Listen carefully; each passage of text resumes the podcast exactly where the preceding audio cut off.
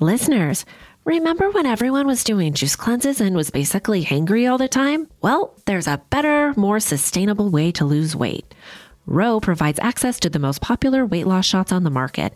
The Ro Body Program pairs a weekly shot with healthy lifestyle changes so you can lose 15 to 20% of your weight in a year on average and actually keep it off. Ro's partners handle all the insurance paperwork to help get medication covered. If eligible for medication, patients have access to their provider on demand for any questions. You can sign up online from the comfort of your own home. This means no scheduling a doctor's appointment, no commute to the doctor's office, and no waiting rooms. Average weight loss is 15 to 20% in 1 year with healthy lifestyle changes. BMI and other eligibility criteria apply. Go to ro.co/clink. Sign up today and you'll pay just $99 for your first month and $145 after that. Medication costs are separate. That's ro.co/clink.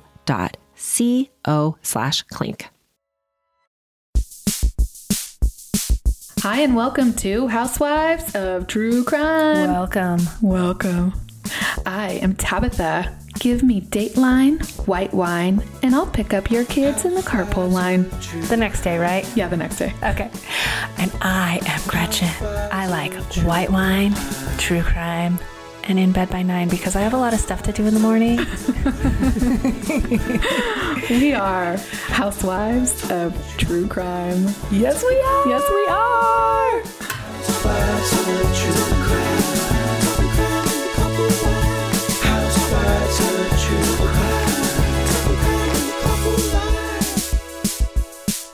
Welcome to Housewives of True Crime mini episode.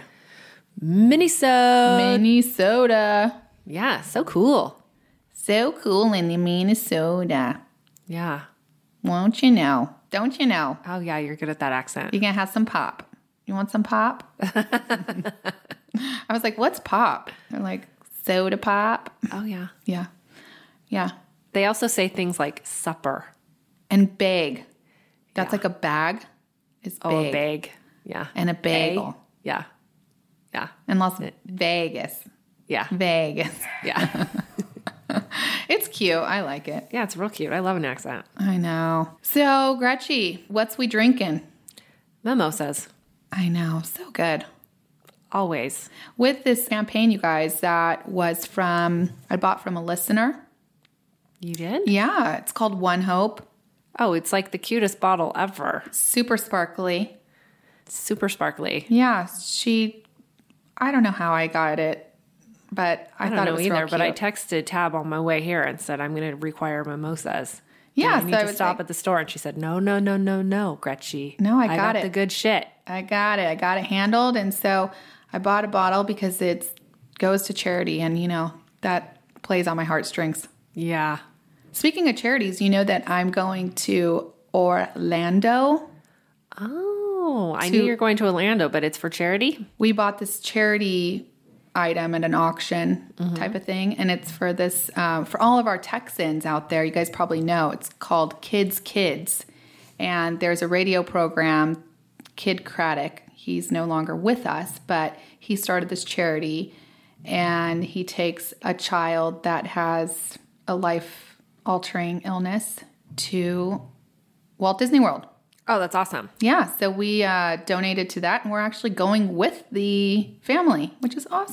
Oh, super awesome. Yeah, so we're going to do that. And let me tell you also what I just read in the news today. Mm-hmm.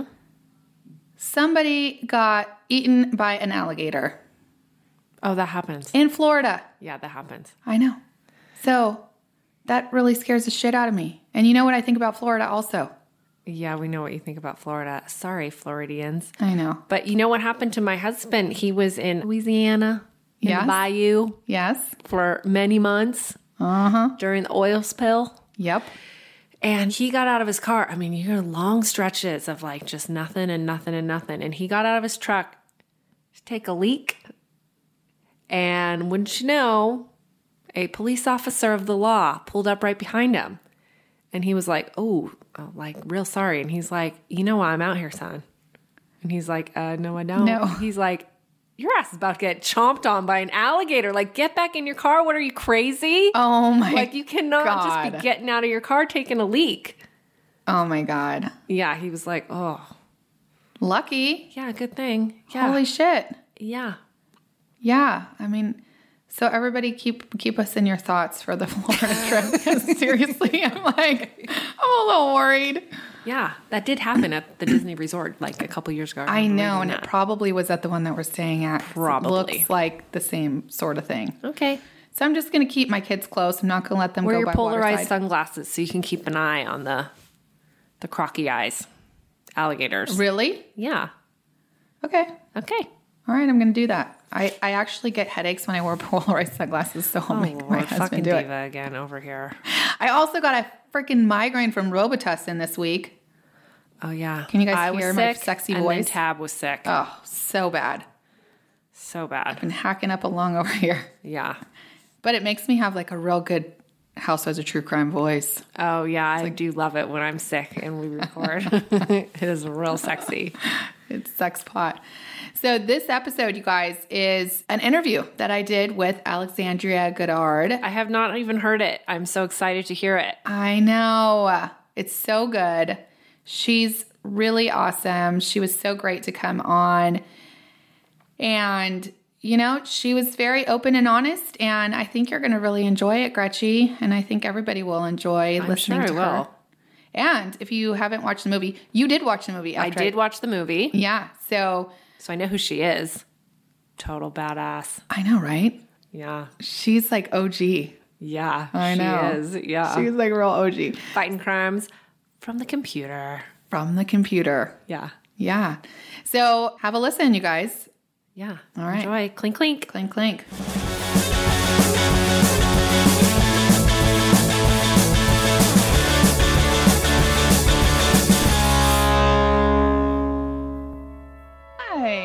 Hello, how are you?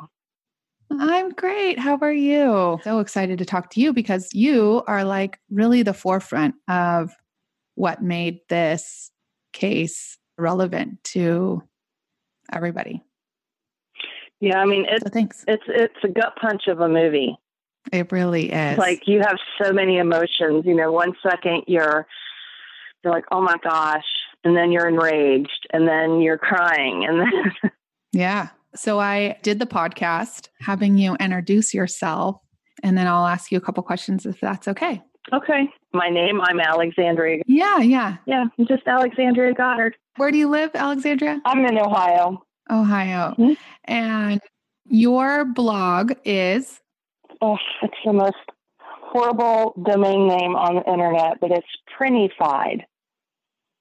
Printified. Mm-hmm. It started as a joke. And then now I'm stuck with it. So it's okay because it's really out there. So even if you Google your name, it comes up first and foremost. So anybody can find your blog, and it's really great. So you started crime blogging when? Oh my gosh, probably years before the Kaylee Anthony case went crazy, and people started really getting into true crime a very long time ago, and probably, you know. I'm an internet dinosaur, I think. But that's great. I mean, it's really awesome. I have been into true crime since I would say probably 1997, 1998. There was a crime that was committed in my hometown. Mm-hmm. And my high school was right across the street from the courthouse. And so I went after school and at lunchtime to watch the case. Oh, wow. That happened. Yeah. And that's where that all began for me. So, but there was, you know, the internet was just coming out at that time. And tell me, Alexandria, when you found out about the Steubenville case and how that came about and what made you start really researching. And since you are an internet dinosaur, as you say, you were able to do things that most of us couldn't, like go back and find things that have been erased. I was living in California at the time that the crime happened. And I kind of stumbled on it by accident.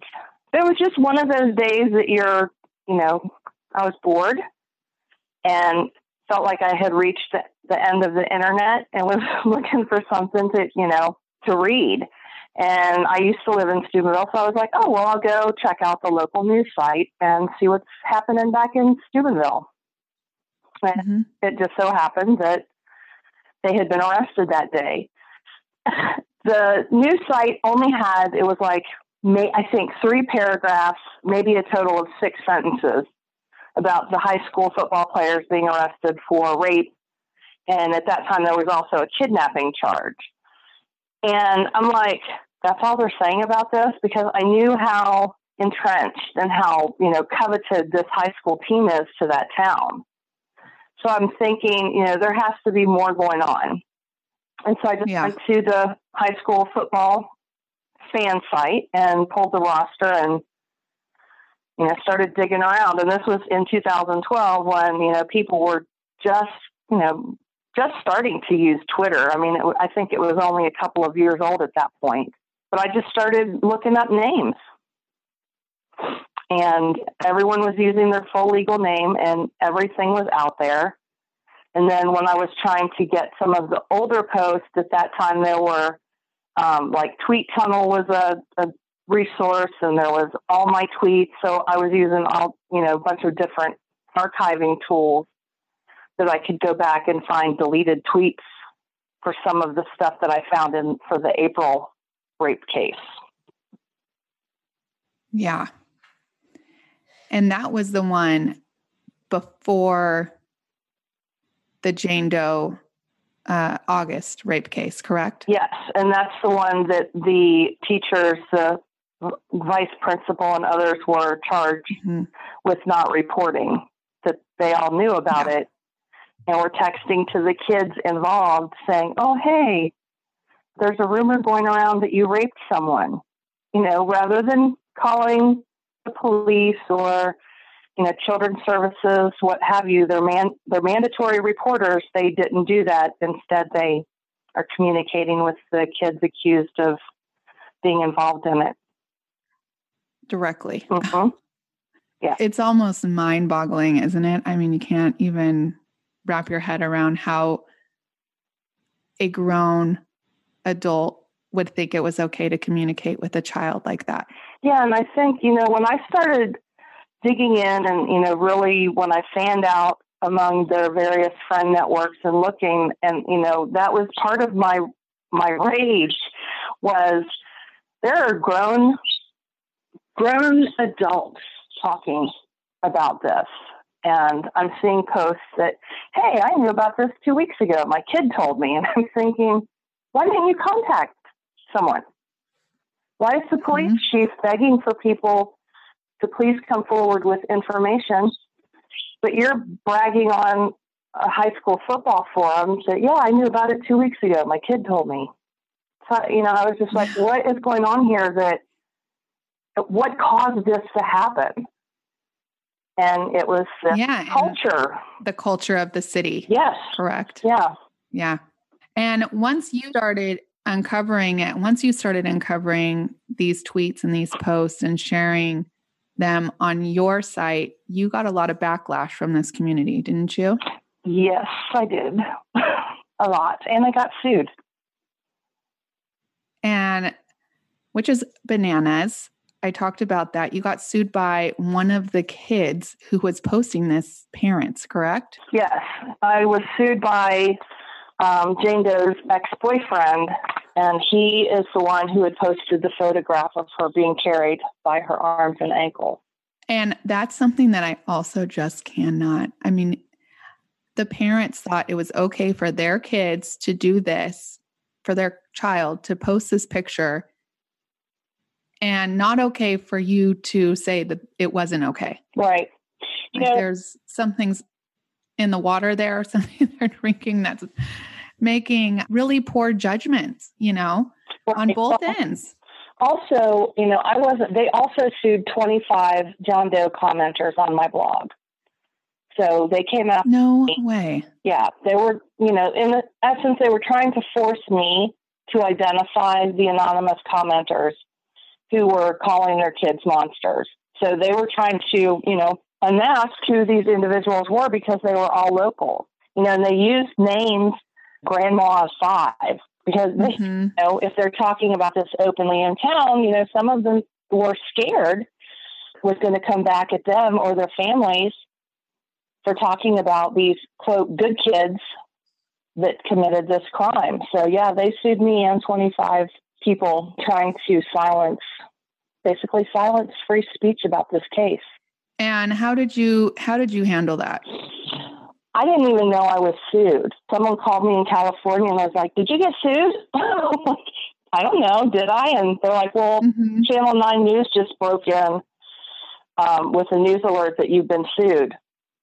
So I was like, okay. So, I mean, we, when you see in the film where the hashtags free speech and hashtag anonymous are being posted, that was my friend trying to find me an attorney, because at that point I'm like, all right, if I'm being sued, I need to shut my face, because anything that I say could be used against me in a civil suit. So she was out there trying to find an attorney for me, and we were able to, you know, find me First Amendment attorneys. I had a fantastic legal team. And then, you know, I asked my attorneys, can we get the ACLU involved to represent all of the John Does? I don't want these people to be identified. They are local, right? You know, so the ACLU stepped in and said, we'll represent all of them. They put out a press release. And I think it was like 2 days later that the family was like, okay, we're going to dismiss this lawsuit. Good. Yeah. But I mean, I wasn't going to back down, because, you know, the lawsuit in itself created a chilling effect. And, you know, we need free speech, and the speech that's protected is not the stuff about, you know, unicorns farting rainbows. Right. You know, it's things that we don't want to hear. That's what needs to be protected. And the people in that town had a right to discuss the case. Yeah, I agree. How did Anonymous first see your blog? I believe that they also had seen the New York Times article. You know, I tried to stay as far away from like the planning of the rallies and et cetera, because, you know, I'm an immigrant and FBI does not like anonymous. And so that was always my concern, is if I'm getting too involved with them, you know, it could affect me. But yes, I was wondering about that. Yeah. If you corresponded with anonymous caller.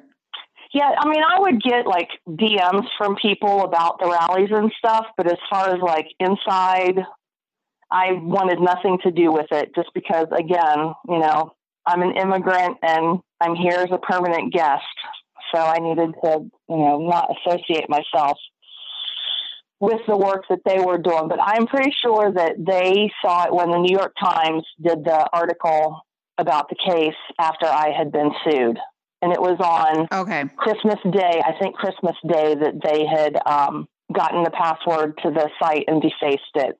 Yeah, which was pretty incredible. Well, they guessed the password, so it wasn't actually a The password was roll, red, roll. Well, that's not hard to think about. Yeah. It's like 1, 2, 3, 4, 5. The password. Like some options here, folks. Yeah, right. It would not get the green arrow, you know, now when you like type in a password. Exactly. Like, checks if it's a good one. They're like, ooh, what's wrong? Yeah. So now that it's been years past, it's still, you know, now, well, the movie has come out, so it's gotten a lot more publicity lately.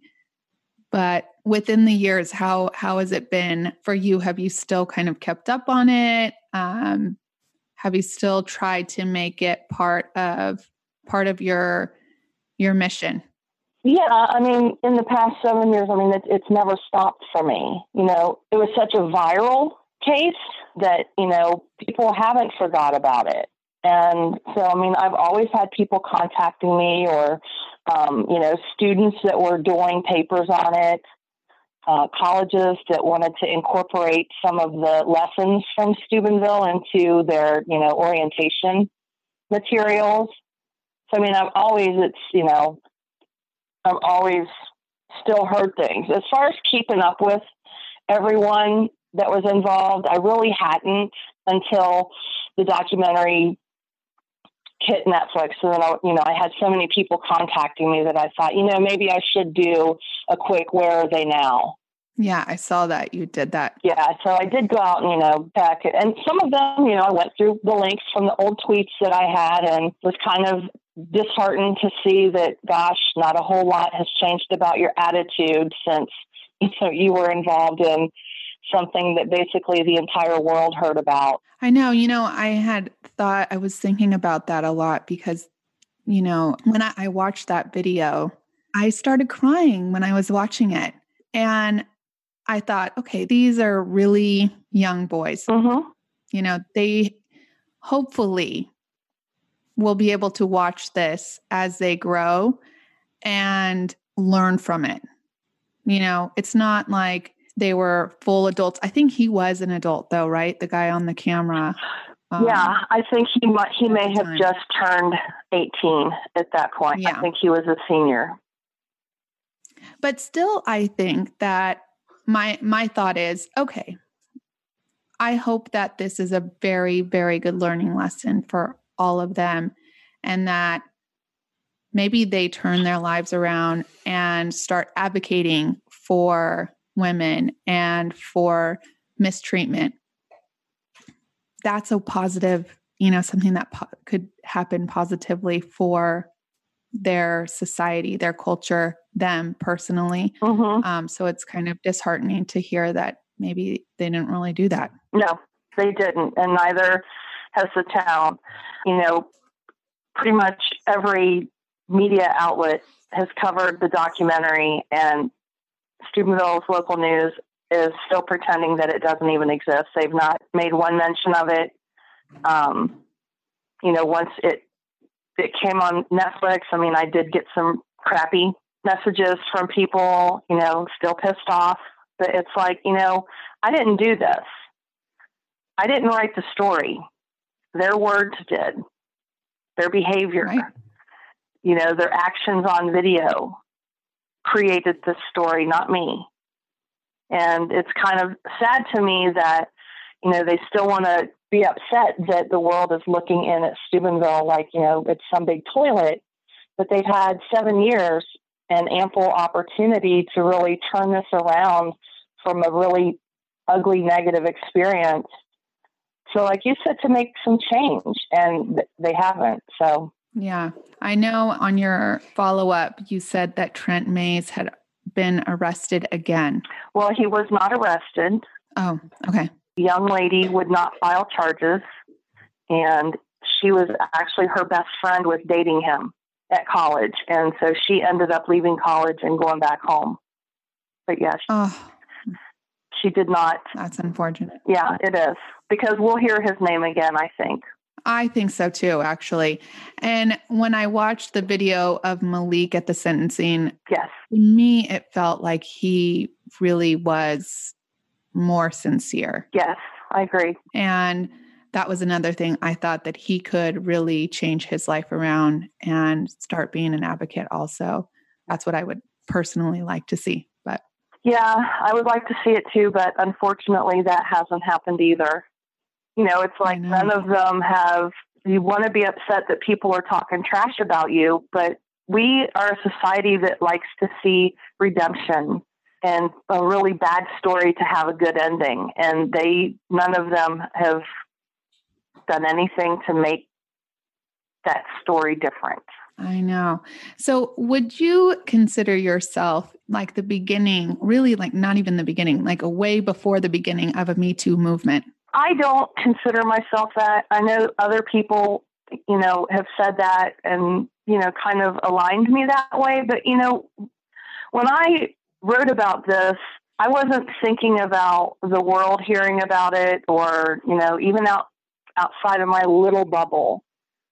I wrote about it because I was so upset that I wanted people to see what I was seeing and to see the evidence these kids put out there and, to really have a conversation about bystander effect and that it's okay to be the lone voice in the room. And I wanted people to see what rape culture looked like, because that video, that ties it up in a nice little bow. And I don't think before then people really understood what rape culture was. And so I'm me. I did what I thought was right. I got the rape culture too. Yeah. And even if we don't know what it is, when you say it, mm-hmm. once you learn about it, you go, I get it now. Right. I get it when the coaches are like, you know, that's what that girl gets for mm-hmm.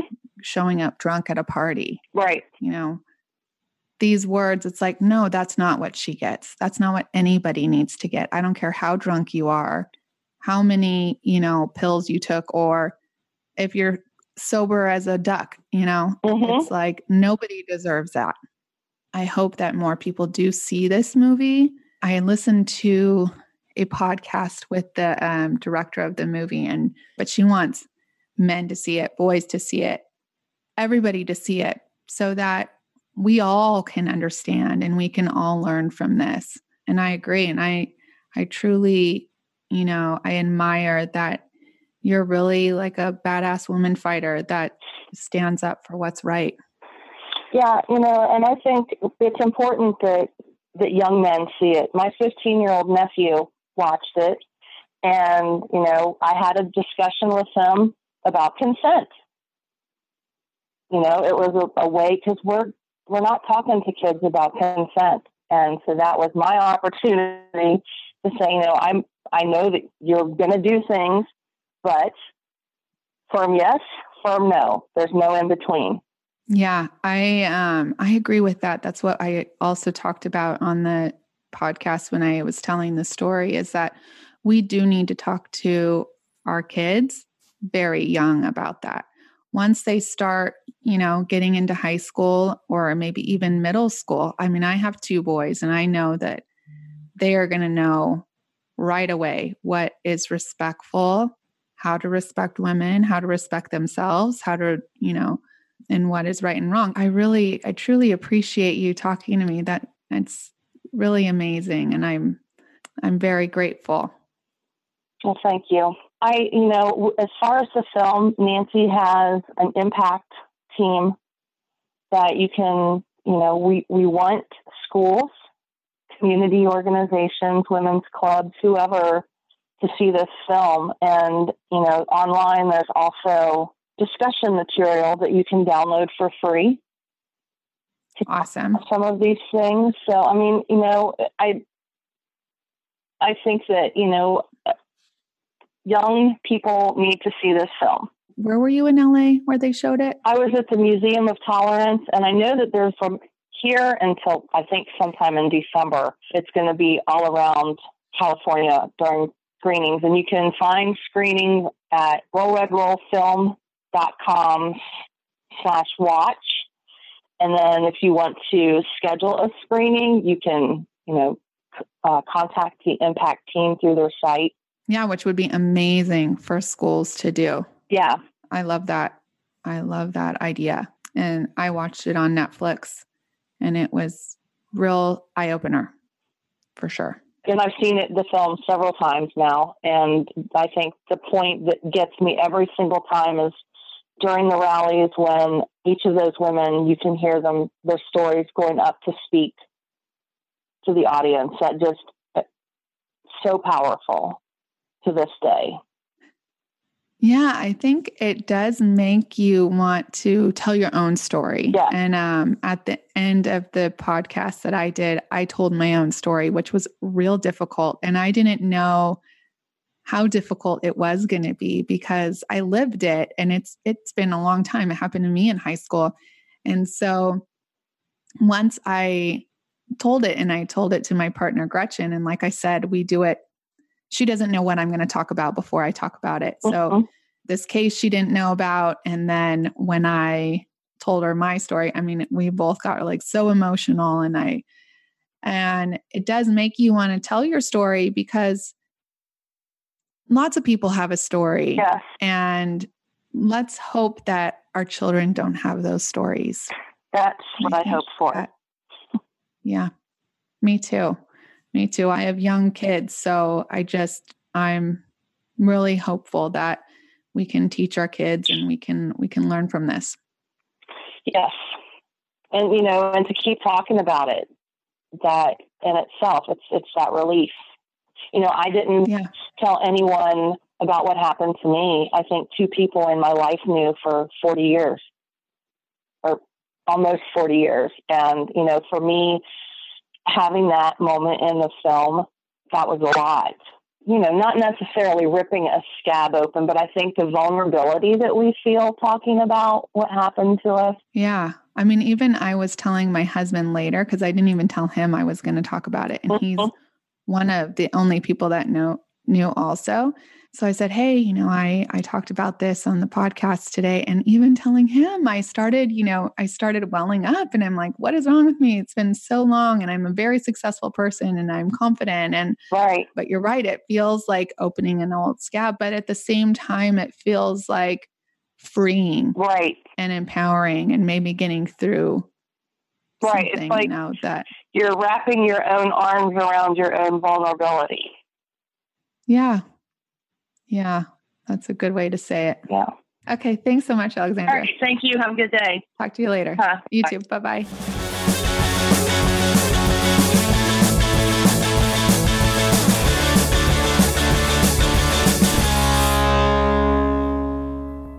How was it? Did you like it?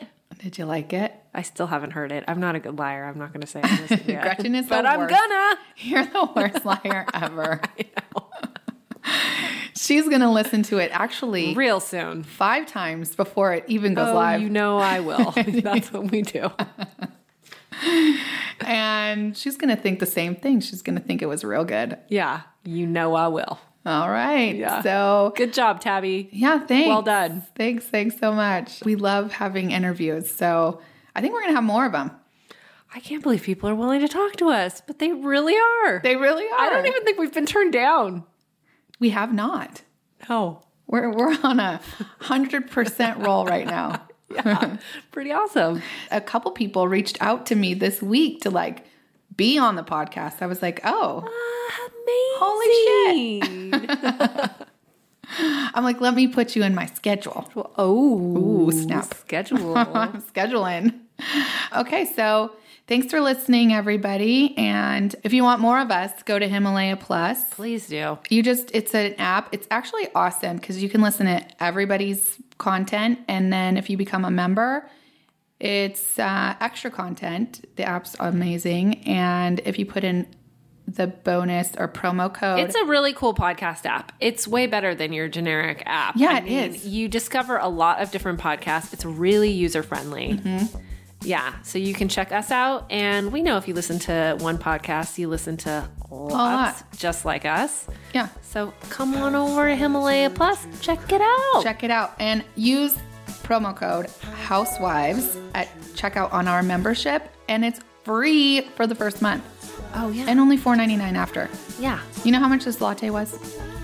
More than $4.99. $5.09 today, dude. Oh Lord, holy heck! Sean's cheaper than a steak. Sean maybe is going to divorce me after today's bill of the grocery store and my latte. Okay, guys, thanks for listening. Okay, bye. Clink clink.